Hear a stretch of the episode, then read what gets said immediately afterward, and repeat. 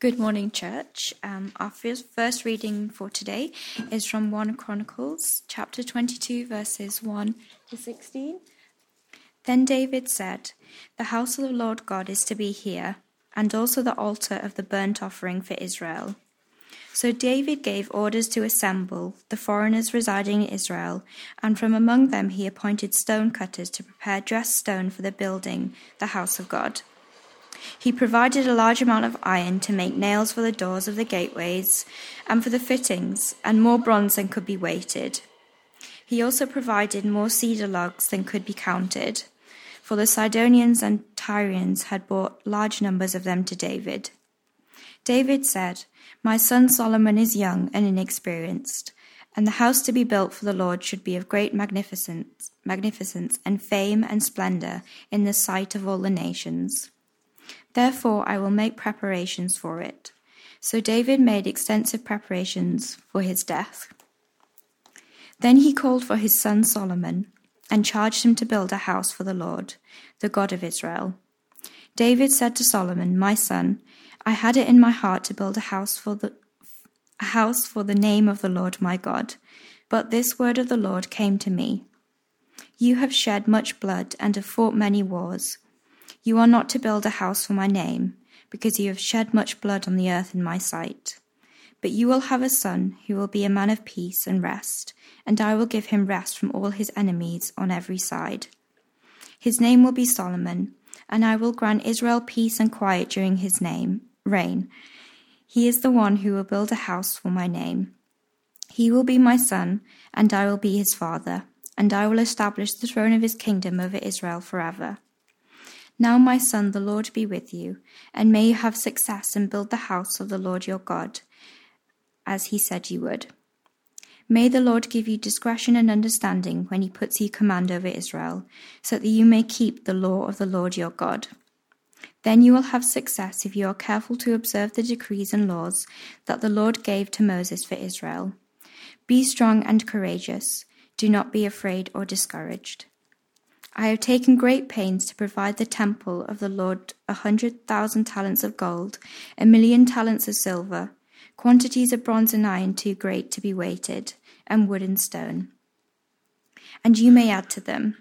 You have many workers, stone cutters, masons, and carpenters, as well as those skilled in every kind of work, in gold and silver, bronze and iron, craftsmen beyond number. Now begin the work and the Lord be with you. And now for our second reading, um, which is found in 1 Corinthians chapter 3, verses 10 to 17. By the grace God has given me, I laid a foundation as a wise builder, and someone else is building on it. But each one should build with care, for no one can lay any foundation other than the one already laid, which is Jesus Christ. If anyone builds on this foundation using gold, silver, costly stones, wood, hay, or straw, their work will be shown for what it is, because the day will bring it into light. It will be revealed with fire, and the fire will test the quality of each person's work. If what has been built survives, the builder will receive a reward. If it is burnt up, the builder will suffer loss, but yet will be saved even though only as one escaping through the flames. Don't you know that you yourselves are God's temple, and that God's Spirit lives among you? If anyone destroys God's temple, God will destroy that person. For God's temple is sacred, and you together are the temple. This is the word of our Lord. Jemima, thank you very, very much for reading those uh, readings to us. And hello again. Um, if you've joined us uh, perhaps today for the very first time, we've been journeying through this book of 1 Chronicles together, which is like a retelling of Israel's history. Uh, for the generation who've returned back uh, from exile. It's a retelling of the story, and it, it speaks very powerfully uh, for us and our generation here today. I, I hope you can follow with me. You'll see on your handout on the back there's a little outline do follow along. Feel free to make notes, uh, doodle or jot along. And um, please, can you keep the Bibles open at page 316? Page 316, you'll need that open uh, so you can follow along with me. Let me pray. Father, we began our service by, by singing, Blessed be your name. Lord, I recognize today's a big day for us in the life of the church. We, we don't know what's going to happen with the outcome of this building, St. Stephen's, which we put this bid in for. Lord, whatever happens, we pray, blessed be your name. And we pray that now you'll help us to know how we can bless your name, how we can spread your fame here in Balham and beyond to the ends of the earth. In Jesus' name I pray. Amen. Have you ever faced a task so big that you kind of felt paralyzed and not really knowing what to do? Um, Hannah and I, we took the kids to someone's uh, house recently, and the kids were playing on their computer. And as they're messing around their computer, I couldn't help but notice then their little email app at the bottom had over 12 sorry, over 18,000 unread emails. Seeing that gave me heart palpitations. 18,000 unread emails. How do you even begin processing all of that? And, um, you know, it's not just Mark Taylor who's got this problem. I'm sure, sure all of us, we, have delayed jobs because they just seem so huge. Um, I remember when I was a student um, trying to sit down to write my 12,000 word dissertation. And I remember I literally spent days staring at a blank Word document with that word count gloating at me at the bottom. Zero words. How do I begin? Um, and actually, even much more recently, Hannah and I, have been, we've been sitting on a particular form we have to fill in for about six months now. It will save us a lot of money if we manage to fill it in, but we just can't quite face filling it in. It's just too big. It requires too much of us. We just delay it and delay it. And it's been like that for tw- six months now. Have you ever felt a task, faced a task so large you've just felt paralyzed? Well, I begin with that question because we began our service earlier on with a reminder of the task facing us, the church, to go and make disciples of all nations. Now, even, even if we park for a moment all the other nations, even if we just think for a moment about our nation, about our city, that is still a ridiculously huge and daunting task. According to the data gathered by Evangelical Alliance, only 6% of the UK population are practicing Christians, which indicates that 94% do not have a meaningful relationship with their Savior, Jesus Christ. 94%. And if we zero in on our area, according to the 2021 census, it revealed our area of, of Balham. And you can see where Chestnut Grove is there, and you can see where St. Stephen's building is on there it revealed that the vast majority of our people in our area don't even nominally call themselves Christian. Only 37% vaguely identify as Christian. Every morning I go into the office, I do my quiet time, and I pray there because I don't get any quiet at home. And as I pray uh, in, in the little office, the windows looking out, I see hundreds of commuters each morning, thousands of commuters walking past, and then school children going to the opposite direction to this building. And I just imagine every morning, how many of these know Jesus? How many of these don't know Jesus and the way of salvation? Well, the task facing the chroniclers' generation was also huge and daunting as you can see from this map behind me, Israel was supposed to be a light to the nations. Uh, the Jerusalem temple was supposed to have this magnetic pull, drawing in the nations to come to know the forgiveness in the Lord Jesus Christ. Sorry, in the Lord. But, but here's the thing after the return from the exile, the Jews were just a tiny little province in the Persian Empire. Politically, they were a complete irrelevance. And the temple in Jerusalem was not having that magnetic pull. It was completely disappointing. So, like us, given the size of the task before them, they felt utterly paralyzed. Why bother? I mean, why bother? The need is so big. My contribution is going to be so small. Why bother? What difference can we possibly make? Well, it's for this reason that the chronicler is retelling a 700 year old story about how the first temple came to be built. And it's relevant for us today because we too are interested in building the house of the Lord. As we heard in our, in our second reading from Corinthians, we here are the house of the Lord. We are the temple of the Lord. And, and we are the means through which the nations, the nations here in Balham at least, are going to come to know the Lord Jesus Christ. So our passage follows very hot on the heels of what happened in the previous chapter. If you've missed it, um, King David uh, purchased at full price this threshing floor overlooking, overlooking the, the city of Jerusalem. And it's there that David makes this sacrifice which manages uh, to stop uh, God's anger from being poured out on his people. And David thinks to himself, hang on, there's something significant about this location. And that's where our passage picks up. Look at chapter 22 and verse 1. Our passage begins The house of the Lord is to be here on this threshing floor, and also the altar of burnt offering for Israel. But the very first thing that uh, David thinks about as he's preparing for this building work to begin, first and foremost, he says God's name is to be known amongst the nations. That is the purpose of this building, for God's name to be known among the nations. Just look down at verse 5 with me. Uh, you can see this for yourself.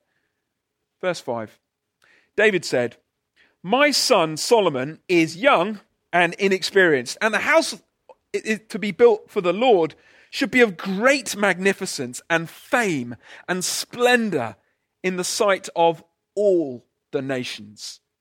Therefore, I'll make preparations for it. So, David made extensive preparations before his death. Now, at this point in time, Solomon's probably only about 20 years old. It's the age of a number of you here. And as a prince, we can probably imagine he had probably had the best education, the best opportunities afforded to him. But even so, David's assessment of his son is that he's simply not up to this enormous task. And frankly, who would be?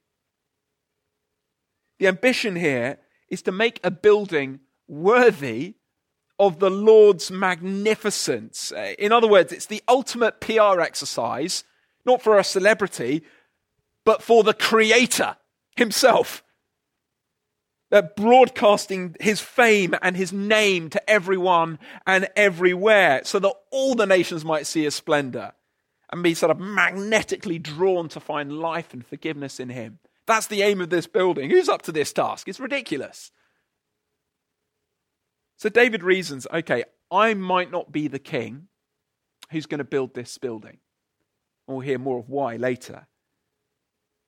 But I can certainly do all I can to prepare Solomon to build this building. So, David, he says, I'm going to make it my mission to the day I die to do all I can to prepare. I personally am not going to benefit from this building, but I can certainly resource it. I'm not going to see the product, but I can ensure the process happens. Now, I wonder if that's why, if you look back at verse 2, I wonder if that's why we're told where David draws his workforce from. You might, you might think Israelites concerned for ritual purity, they, they would just want only Israelites working on the Jerusalem temple. But no. David, surprisingly, enlists foreigners residing in Israel to help.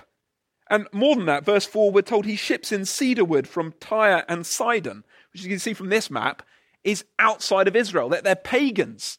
He's getting his wood from there. I wonder if David specifically draws on the nations to help in the building of the temple because he's trying to communicate to Solomon that they are the target audience. This building is for them. See, both the chronicler's generation and our generation, we need reminding of this too. The aim of this house here is not ultimately for us, it is for them out there. The aim of this church is not to publicize our name, much less my name, but to publicize Jesus' name. We don't want to shut the nations out. We want to draw them in. And if you're new to CCB, you've got to know this is what we're about.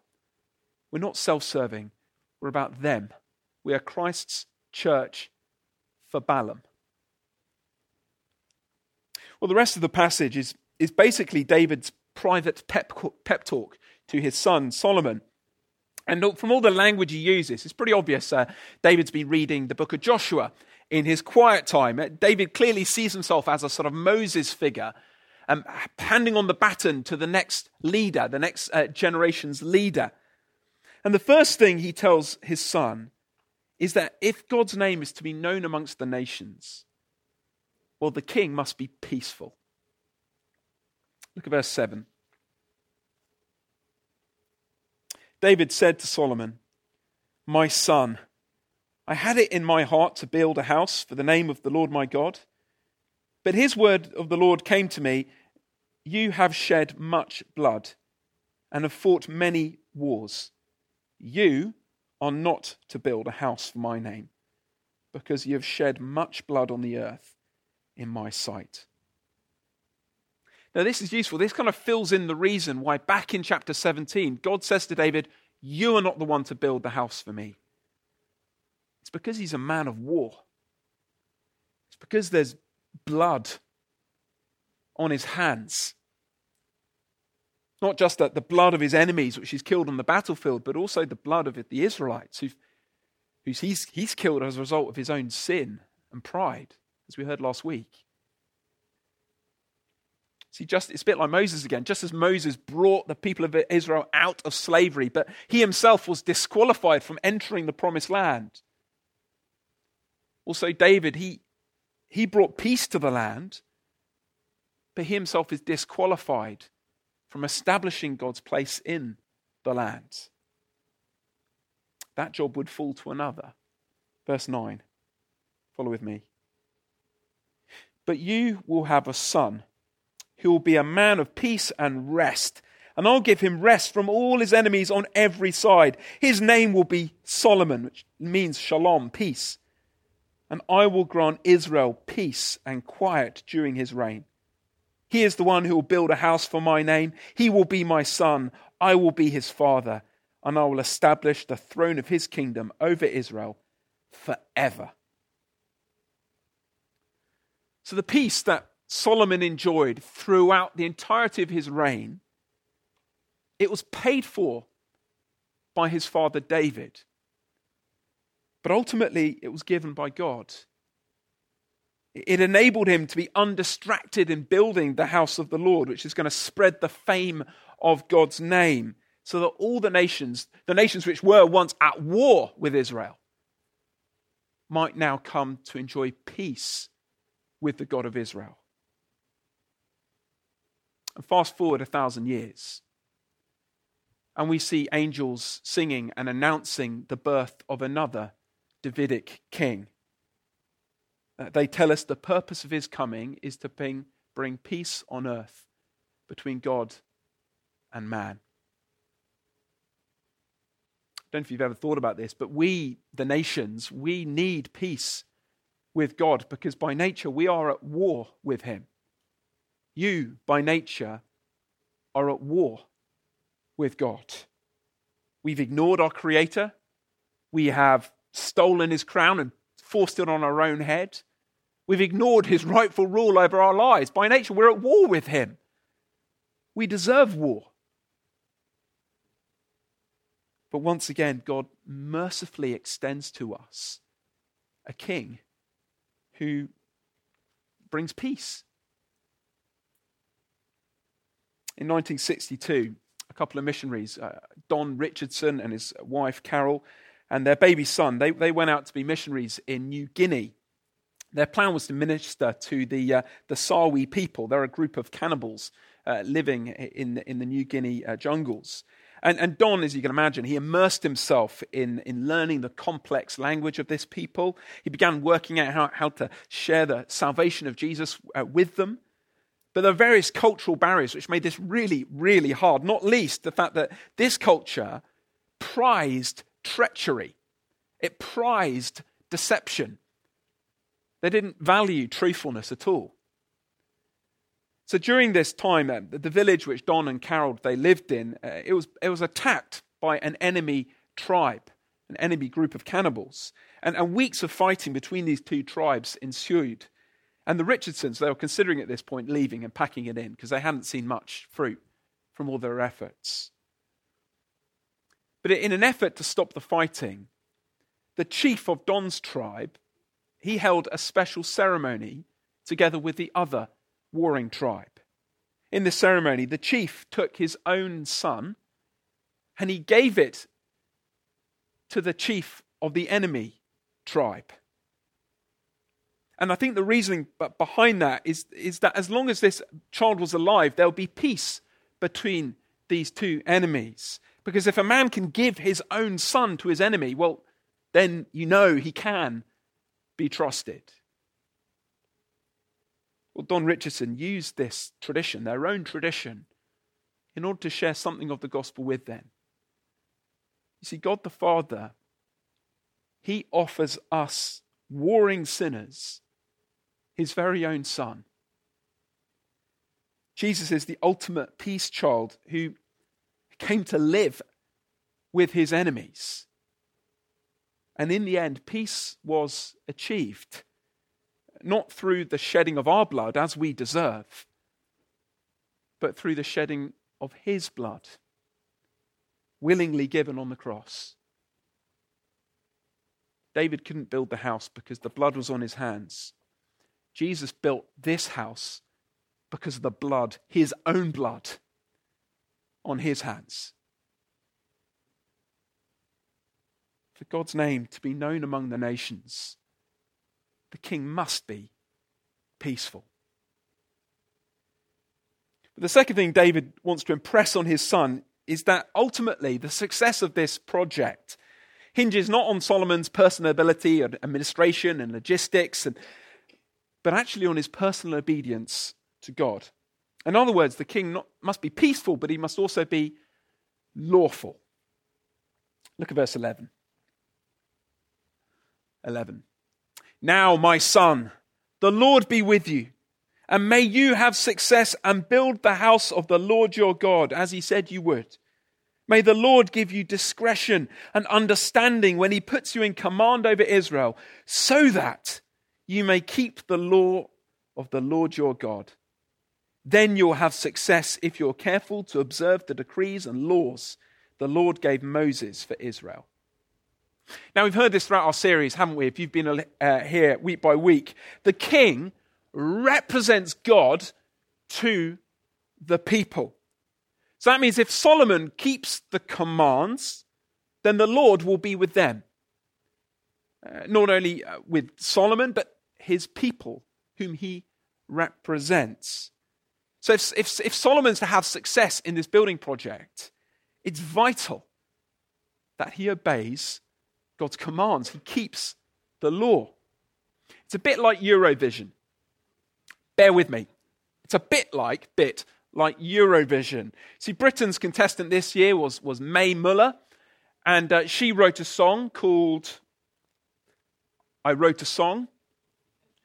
And uh, she represents Britain. And apparently, she represents the best of Britain's pop.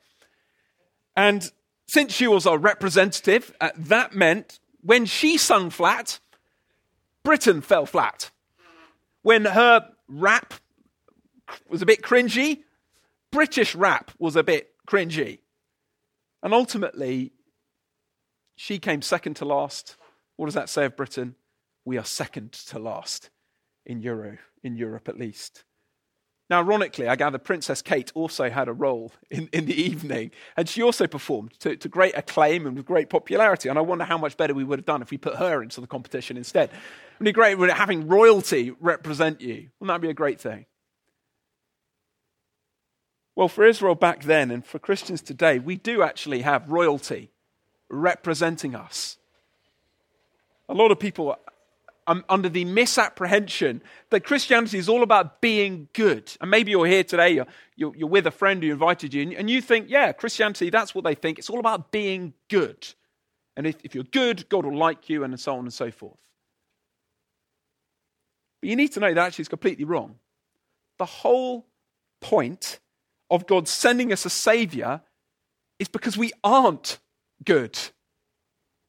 In his mercy, God gave us a perfect king who was obedient perfectly to God's law. And if you've ever read the Gospels, and I encourage you to do so, wherever you go, you see Jesus living this blameless life of obedience to God. And that isn't dry and stuffy and boring, far from it. He was the most beautiful and magnetic character. Wherever he went, people just wanted to listen to him and love him because he lived the law, he lived God's way. So, the most remarkable thing about Jesus going to the cross, it isn't just that his blood bought us peace. More than that, his perfect, obedient record of law, law keeping, it was given to each of us who follow him. You could say that he was punished for our nil point score, and we were given his success. We were given his victory, even though we don't deserve it. That's how God sees us now obedient because of him. Now, the impact of all this is that we are saved not at all because of our obedience, but because of his obedience. Your standing with God rests uh, not on your moral performance, but on his moral performance. And yet, here's the thing the longer we follow this king, the more we actually want to be like him. Seeking his obedience, embodying his obedience, growing slowly, faultingly in obedience to him. So, the success that we've seen here at CCB, it can't be attributed to our organizational skills or our resources. No, our success the success of this house has been built on the foundation of Christ's obedience. We have grown because people have been magnetically drawn to Christ in us. As we heard from Corinthians, there is no other foundation upon which to build. So, just as Joshua and, and, and Solomon uh, faced daunting tasks of conquering the land and then establishing and building the temple, they were terrified by it. And so, look at how verse 13 ends. This is the same charge Moses gave to Joshua. David repeats it to Solomon. The end of verse 13, he says, Be strong and courageous. Do not be afraid or discouraged we face a daunting task. I'm, those statistics, those surveys, we do face a daunting task. But we're not to be discouraged, and we're not to be paralyzed by it. Rather, we are to be strong and courageous because our King has done everything necessary to ensure our success. He has won us peace. He has given us his own righteous obedience. And thirdly, he has given us all the resources we need as well. This is the third thing I want us to see. If God's name is to be known amongst the nations, our king must be resourceful. And he is. Just look at verse 14. This is ludicrous. verse 14 I have taken great pains to provide for the temple of the Lord a hundred thousand talents of gold, a million talents of silver, quantities of bronze and iron, too great to be weighed, and wood and stone. Now, talent is kind of an unfamiliar ancient measurement to us, isn't it? So these, we might not appreciate the size of David's gift here, but it's very clear that he's giving up a ludicrous amount for this project. Uh, by modern exchange rates, Google helps me here, 100,000 talents of gold is worth 219 billion, 629 million, 658,894 US dollars. It's a breathtaking amount of money. And that's just the gold. and then at the end of verse 14, David has the audacity to say to Solomon, Oh, and you may add to that. or, or literally in Hebrew, you must add to that. That's not enough, David says. That's not enough. I don't know if David's exaggerating the, the, the amounts here, but he's impressing on his son that it's impossible to overvalue the house of the Lord. You can't put a figure on the value of the house. But it's not just the money that, that the king has provided for the project, he's also provided people too. Look at verse 15. Uh, you have many workers, stonecutters, masons, carpenters, as well as those skilled in every kind of work, in gold and silver, bronze and iron, craftsmen beyond number. Now begin the work, and the Lord be with you. I was struck by that phrase at the beginning of verse 14.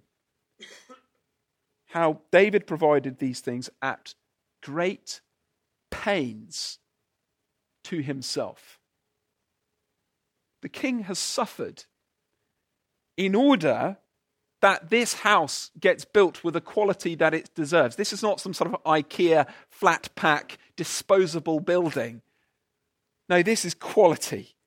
This is buildings to represent the glorious permanence of the Lord with his people. I don't know how you think of yourself in terms of where you fit into the, the house of the Lord, how you fit into what the church here is doing in Balham. As you think of yourself, you might think, well, I just, I just don't have much capacity to, to give to that much to this church here. You might think, well, I just don't, I don't have much money to offer in terms of what perhaps others might give. I'm only a student. You might think, well, I just, I'm just not that gifted. I, I, see some of these musicians up front, and I see some people teach me children. I don't like children. You might think, what do I have to bring? I mean, it seems to be ticking along nicely without me. What have I to bring? Am I really needed? Am I necessary? But our King, Jesus Christ, has resourced this church at great pains to himself. He has saved you yes, you, in order that you might contribute to this building project. The Spirit has gifted you, you, with gifts that we need in order to build this house. The Lord Jesus Christ has resourced you, you, with time and money, which you can give towards this effort. So, like Solomon, we have, we have absolutely no excuse to be paralyzed by, by the size of the task before us. We can't just sit on our hands and do absolutely nothing. Neither can we idly piggyback whilst we just watch others doing the work. And I think, I think that's why this chapter closes with King David now turning from talking to Solomon to turning to the people, the leaders of his people. And he begins inviting the people to help the king build the house. And as I read uh, from verse 18, uh, just imagine the Lord Jesus Christ is speaking to you personally of this building project, of this house, this church. Verse 18 He said to them, Is not the Lord your God with you? And has he not granted you rest, peace on every side? For he has given the inhabitants of this land into my hands, and the land is subject to the Lord and to his people. Now, devote your heart and soul to seeking the Lord your God. begin to build the sanctuary of the Lord God, so that you may bring the ark of the covenant of the Lord and the sacred articles belonging to God into the temple that will be built for the name of the Lord. Friends, can I ask, what are you lacking? What is hindering you from joining in and getting involved? The Lord is with you. He has given you peace with God. He has equipped you with gifts and, and abilities that we need. And please come find out how you can get involved. But don't ever think as you look at the size of the task, oh, there's nothing I can do. I don't know if you've heard the story of um, a young girl was once walking along a beach, and uh, the tide had gone out, and it stranded thousands, millions of, of these starfish on the beach. And as this little girl was walking along, she just, every now and then, she picked up a starfish and threw it back into the ocean because she knew, you know, the sun baking down, they're going to die very, easy, very quickly if, if they're not returned back to the water. So every few steps, she picked up a starfish and tossed it back in. Uh, she came across a fisherman who was slightly bewildered by her. She said, what, what? He said, What are you doing? There's millions of starfish. What possible difference can you make? She picked up a starfish, threw it in, Made a difference to that one, she said. Made a difference to that one. What difference can you make? The king, at great pains, has bought you to help build this house. So, will you help? Let me pray.